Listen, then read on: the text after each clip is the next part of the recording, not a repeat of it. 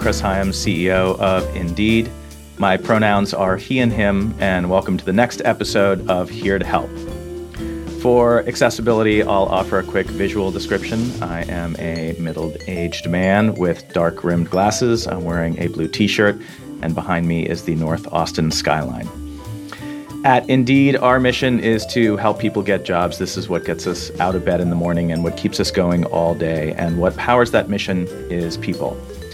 Here to help is a look at how experience, strength, and hope inspires people to want to help others. My guest for this episode is Dr. Safiya Noble, Internet Studies scholar and professor of gender studies, African American studies, and information studies at the University of California at Los Angeles. At UCLA, Dr. Noble serves as the faculty director of the Center on Race and Digital Justice and co director of the Minderoo Initiative on Tech and Power at the UCLA Center for Critical Internet Inquiry. Dr. Noble is a board member of the Cyber Civil Rights Initiative, serving those vulnerable to online harassment, and the Joint Center for Political and Economic Studies, the nation's oldest black think tank. I was first introduced to Dr. Noble's work through her extraordinary book, Algorithms of Oppression How Search Engines Reinforce Racism. At its core, Indeed is a search engine, and I've been immersed in this field for more than a dozen years, but Dr. Noble's work helped me to think about search engines in a completely new light. Our conversation was far ranging, deeply insightful, and I only wish we had another hour to keep going.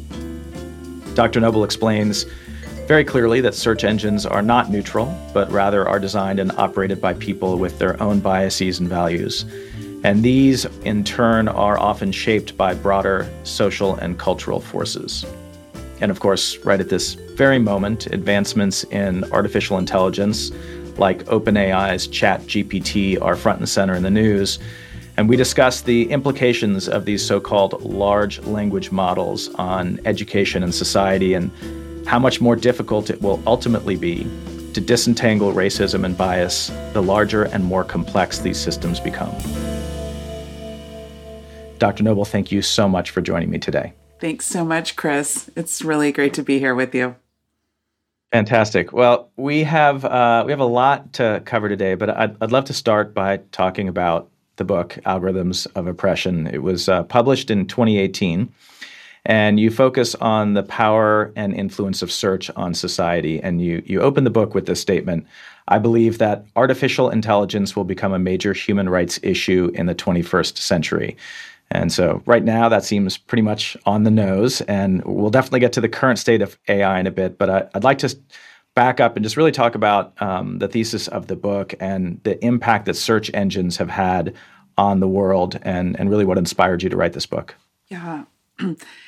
you know, when you write a book about the internet, you uh, assume that it will immediately be out of date, and and it is kind of odd to me that this book and some of the arguments are holding up, um, and that's not what you want, right? You want a book about the terrible things to fade away, in fact, and uh, and be solved. So we're not there yet, but I I will tell you, you know, I went back to graduate school. I started my first career in corporate America. And um, part of the reason I did that is because I felt like there are people who work in industries of many types really have a lot of outflu- uh, influence and sometimes outsized influence on um, what our communities look like. So when I, as the economy, you know, was crashing and the recession was coming and everybody I knew was losing their jobs, in advertising and marketing. I went back to grad school. And now I go into a PhD program at the University of Illinois at Urbana Champaign. It's this, um, you know, STEM oriented university with all these information scientists getting a PhD in library and information science, really wanting to think about and talk about the internet. And everyone around me was talking about this new company, Google. And I was um, surprised that the librarians were ceding so much space to search engines because I really understood them as advertising platforms.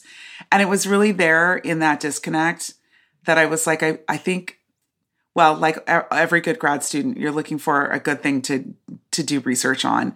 Um, I was like, this is, seems like something I should write about. This this dissonance, this disconnect. Can you define for folks that haven't had a chance to read the book, and everyone who's listening should definitely read this book? Uh, can you define algorithmic oppression? Okay, so one of the things that I was arguing, this is again 2010, 11, 12.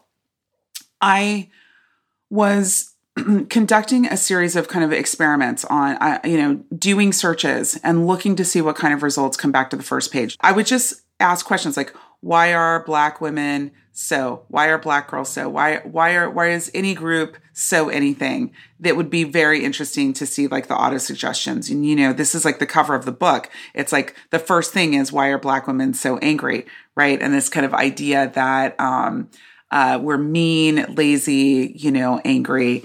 I saw a pattern.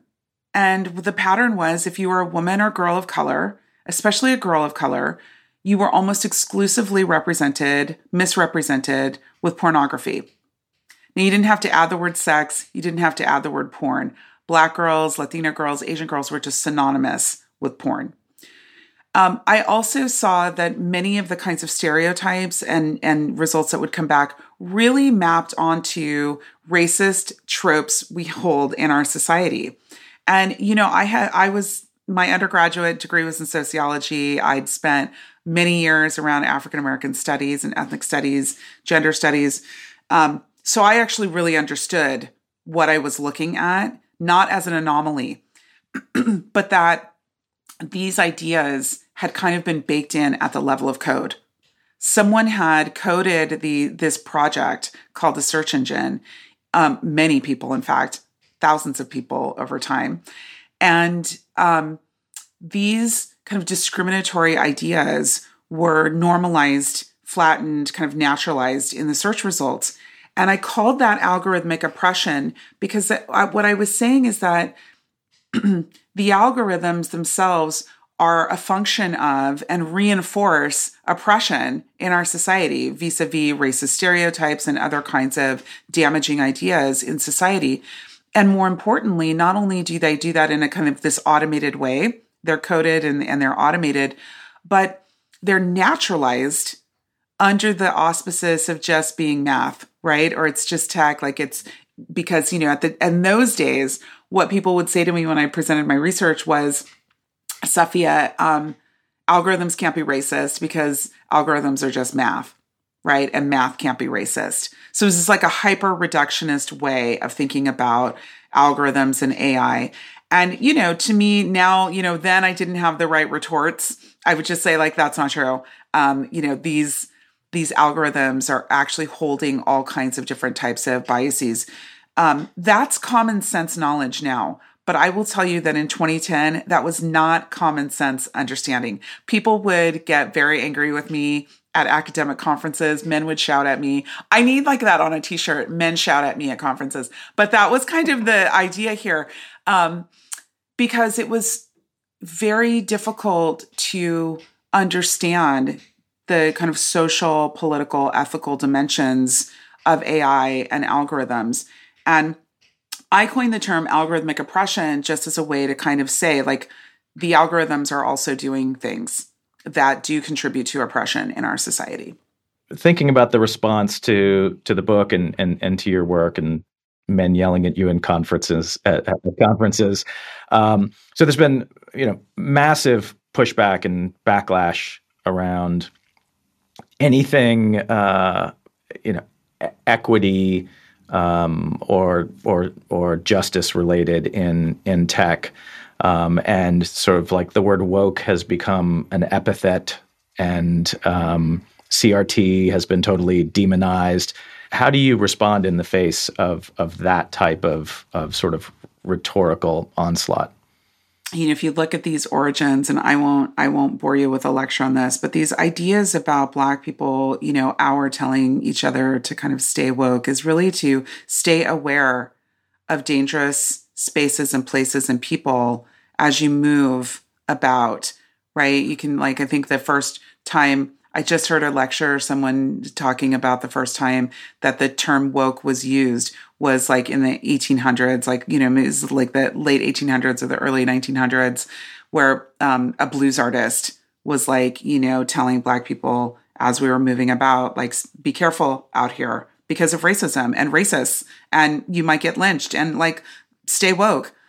Um, so that that through line is still true, and um, making a mockery of that, you know, is just so sad to me. It's just such a sad commentary that rather than um, make fun of or deride or make unfashionable being racist. Instead, there's like a discourse now of people who notice racism being the problem. Now, you know, I'm from, I told you, I already told you I'm from the 90s. So, you know, this is not new. This is old. I mean, this idea of um, that, uh, and this is kind of like the colorblind ideologies that you know came into vogue in our generation i'm assuming and your generation um, that were kind of like if you see racism you're the racist rather than like if you experience it and you try to intervene upon it or stop it that that's actually the thing we want um, helen neville who's a professor at, at the u of i she's a, a psychologist and she does all these studies on people who adopt colorblind ideology, the people who say, I'm not, I don't see color. And her experiments show over and over and over again that people who adopt a colorblind ideology are more racist and more willing to tolerate racism on their watch. So we've done a disservice to a whole generation of people who feel like disempowered to talk about race and racism in our society because they've kind of adopt this colorblind stance. Their parents felt it was impolite to talk about race or racism, so they just shushed them and shushed that out of them. So what's that? What that's left are people who are um, virulent racists who've actually taken over the discourse around, um, you know, collapsing that with like their free speech, their rights to um, say and do anything they want, weaponizing the internet and social media in service of that, um, and that those who speak back are actually the problem. And you know, I I think of a study by Tiera Tanksley, who um, is a professor at the University of Colorado at Boulder, and she studied college-age Black women who um, dealt with these kinds of um, hostile engagements they would go into their social media, all of it, and there would be people just like calling them woke, just like attacking them, um, making fun of viral videos of Black people dead or dying. Um, and these women would go in and try to do battle in the comments because they felt that those like, these kinds of attacks that you're talking about, um, this kind of um, harsh, inhumane way of engaging was um, they you know they felt they couldn't let it stand on their watch. They couldn't just let it be there. And and they would spend up to eight hours a day in between work in between classes before they went to bed when they woke up on their phones commenting. And they had self-reported ptsd they were suffering from depression. You know they were really struggling. And so the effects of that kind of um, hostility toward people who are trying to just speak about their lived experiences is part of like the challenge. And i think because silicon valley in particular you know is lacks in diversity it lacks in hiring black and latinx and indigenous people it um, doesn't have the sensitivity. And i think you couple that with people who feel afraid to speak or talk about racism because they've adopted colorblind ideologies, you just leave a cesspool. And, you know, unfortunately, I think that, um, you know, that has happened. Of course, billionaires have also given so much money to far right wing organizations, think tanks, um, councils, researchers, that um, those people also have been extremely well funded and they're able to um, really seed this narrative so much so that now now it's illegal in some places to talk about things like critical race theory which is really just erasing black people from history books um, it's really just ensuring that the history of racism also is not discussed. And you know, the things we don't discuss, we're doomed to repeat for sure.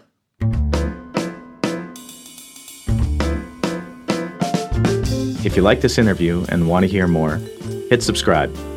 Catch up on any Here to Help episodes you might have missed, like my conversation with Julia Hatton, and get new ones delivered directly to you. More with Safiya Noble after this break.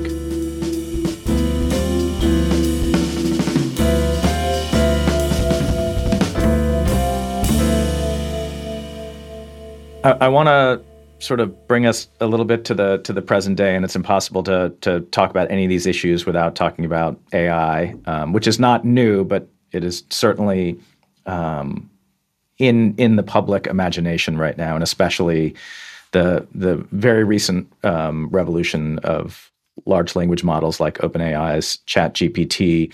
Um, can you talk a little bit about what you're talking with your students about right now? For some students who feel that writing is an incredible struggle for them, they're not oriented or they haven't, just haven't been trained as, as as strong in in those kind of writing intensive fields. ChatGPT is like the miracle they prayed for. you know, it really is going to. And some of my colleagues think that this will even the playing field, let's say, for the engineering students or the math students or the STEM students who are writing a verse. There are others who absolutely understand this the consequences of it. I think there are people who are really struggling, students are really struggling with the morality. Am I plagiarizing? Am I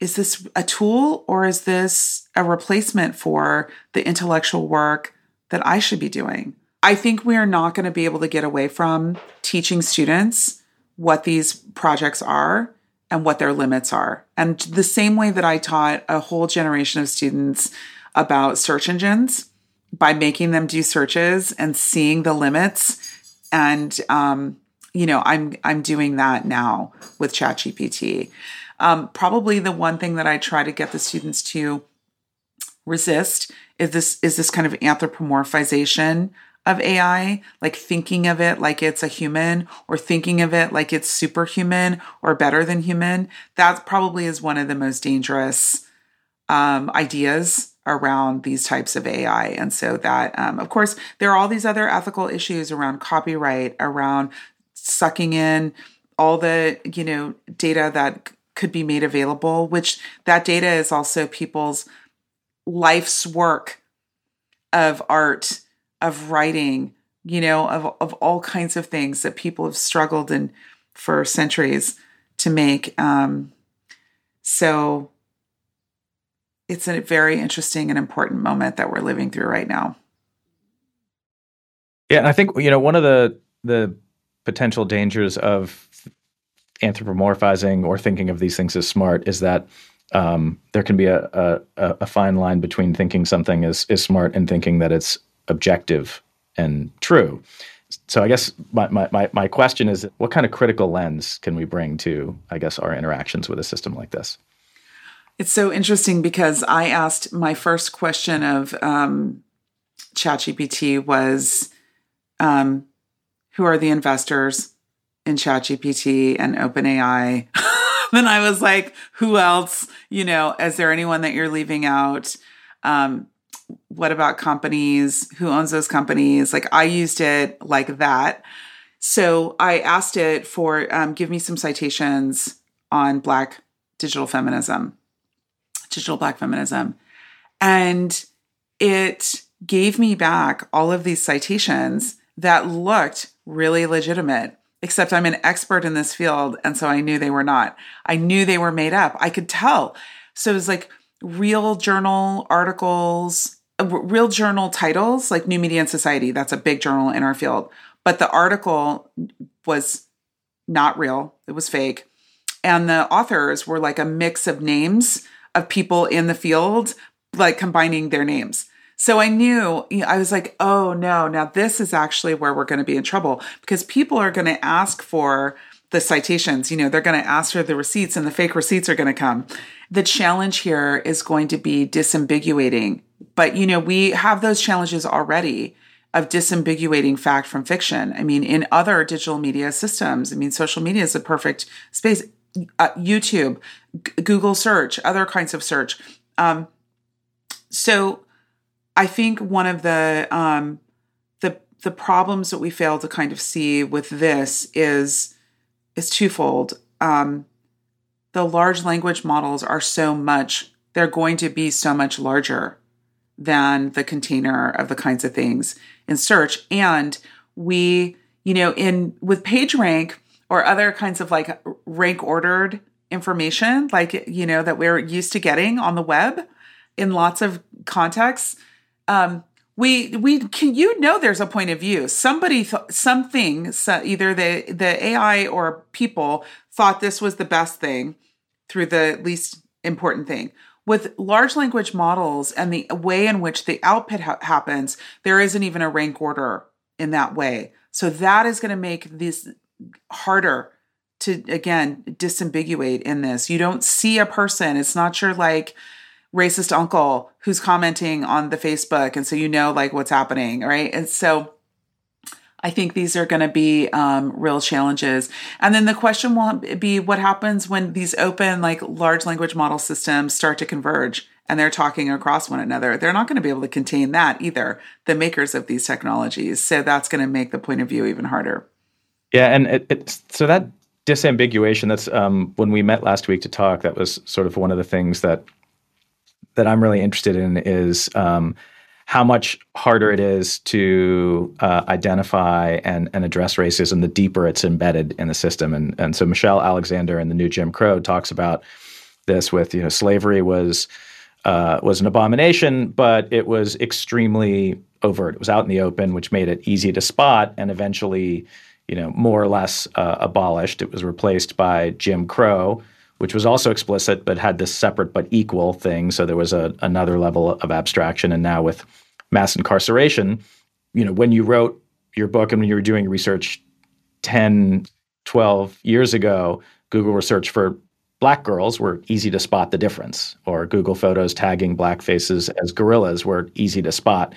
Now that those overt examples are cleaned up, how much harder is it with something like ChatGPT to identify where there are problems in the system and how to how to root them out?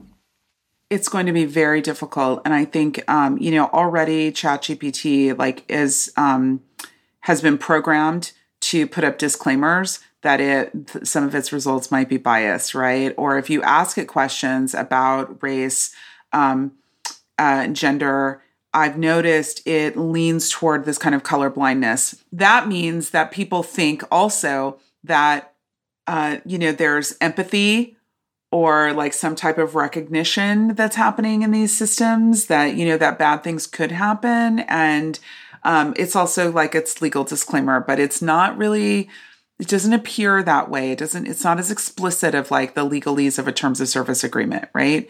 It's more of like these empathic responses that have been programmed in um, yet and still you're going to get racist content out of these.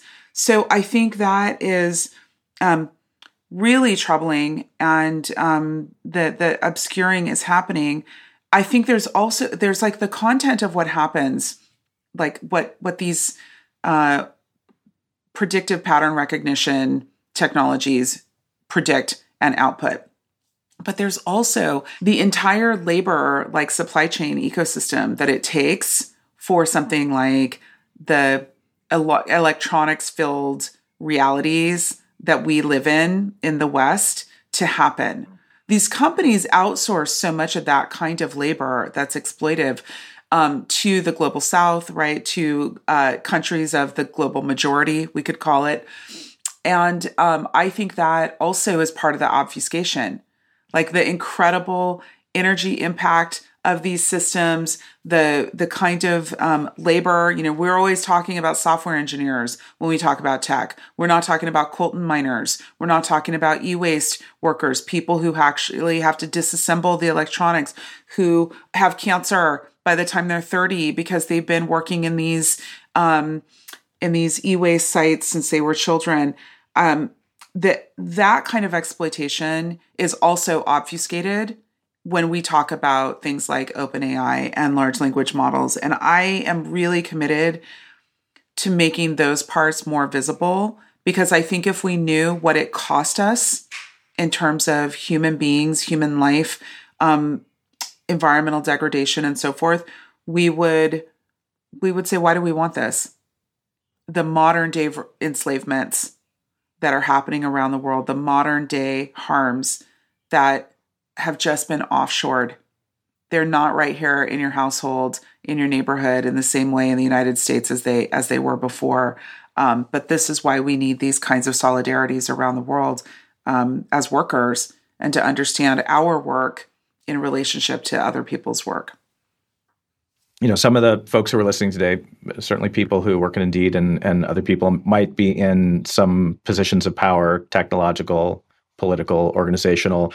What would you want someone listening to take away from this conversation uh, in terms of what what they can do to to be aware of and try to address these dangers of algorithmic bias?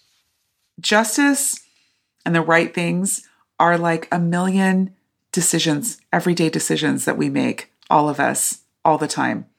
Um, there's not just some big meteor of justice that's going to hit the planet, do you know? Which probably is not the right metaphor because that seems like that would be terrible. So, you know, there's not going to be a wave of of cooling breeze, justice breeze that's going to, you know, skim our faces and make it right. It's going to be millions of everyday decisions that we make in service of the right things. So those are the things that I think, you know, employees, um, companies, workers can feel empowered around and should be empowered to be able to do that. And of course, that means having facility with the kinds of conversations that you and I have facility with. I mean, I rarely talk to corporate CEOs who have the facility who are like quoting Michelle Alexander at me. So get it, Chris. Um, but you know the facility and ease with these kinds of conversations is really important. And i think that um, you know that would be the thing that i would say is don't feel like you need to leave this work to be done by others. You can do it in your own work in your own decision making processes diversifying your supply chain diversifying your employee workforce thinking about the technology that you make. Does it facilitate discrimination or does it intervene upon it? How do you educate um, clients to understand that uh, you know, the circuitous route to success doesn't look like necessarily you were valedictorian and then you went to Stanford and then you came to work here. You know, maybe you had all these kinds of experiences that don't look like um, the model, what the model would predict for success, because that AI model is part of the problem, right? That success and um, matching clients with employees, you know, maybe what they need is, um, you know, the person they never would have imagined. And that is the kind of um, facilitation that your company does and the kind of education that also has to go with it. Um, so I, I think, you know, we're all in it together, is the bottom line. I'd like to close with the same question that we always ask at the end. And um, in reference to last week when we were talking, you, you said at one point, this is not an optimistic moment. Um, however, I like to always end with the question given everything that we've been through as a world um, over the last few years, what, if anything, has left you with some hope for the future? Um, men don't shout at conferences at me anymore. These are common sense conversations that more and more people are having. I hear arguments made on the internet and in the classroom and um, you know, around the dinner table that are common sense today that were not common sense a decade ago. And so I think part of that is because there's more harm, there's more consequence, there's more um, negative output from these systems, but we also have a, a, a real awakening uh, of awareness about those harms. You know, there really are um, hundreds of thousands of people around the world who are developing acute expertise in these conversations and are really trying to do the interventions that we need. And that makes me feel um, incredibly hopeful. Dr. Safiya Noble, thank you so much for joining us today, for sharing your experience and your uh, incredible research. And thank you for everything you do to help uh, enlighten the world. Thank you. Thanks for having me. It's really an honor.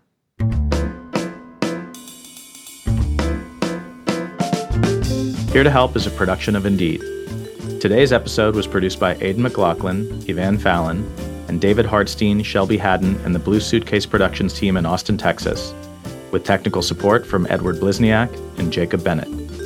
Our theme music was composed by Noah Galambos and Noah Nelson. Thanks for listening to Here to Help. Don't forget to like, subscribe, and download the podcast to stay up to date with the latest episodes. Until next time.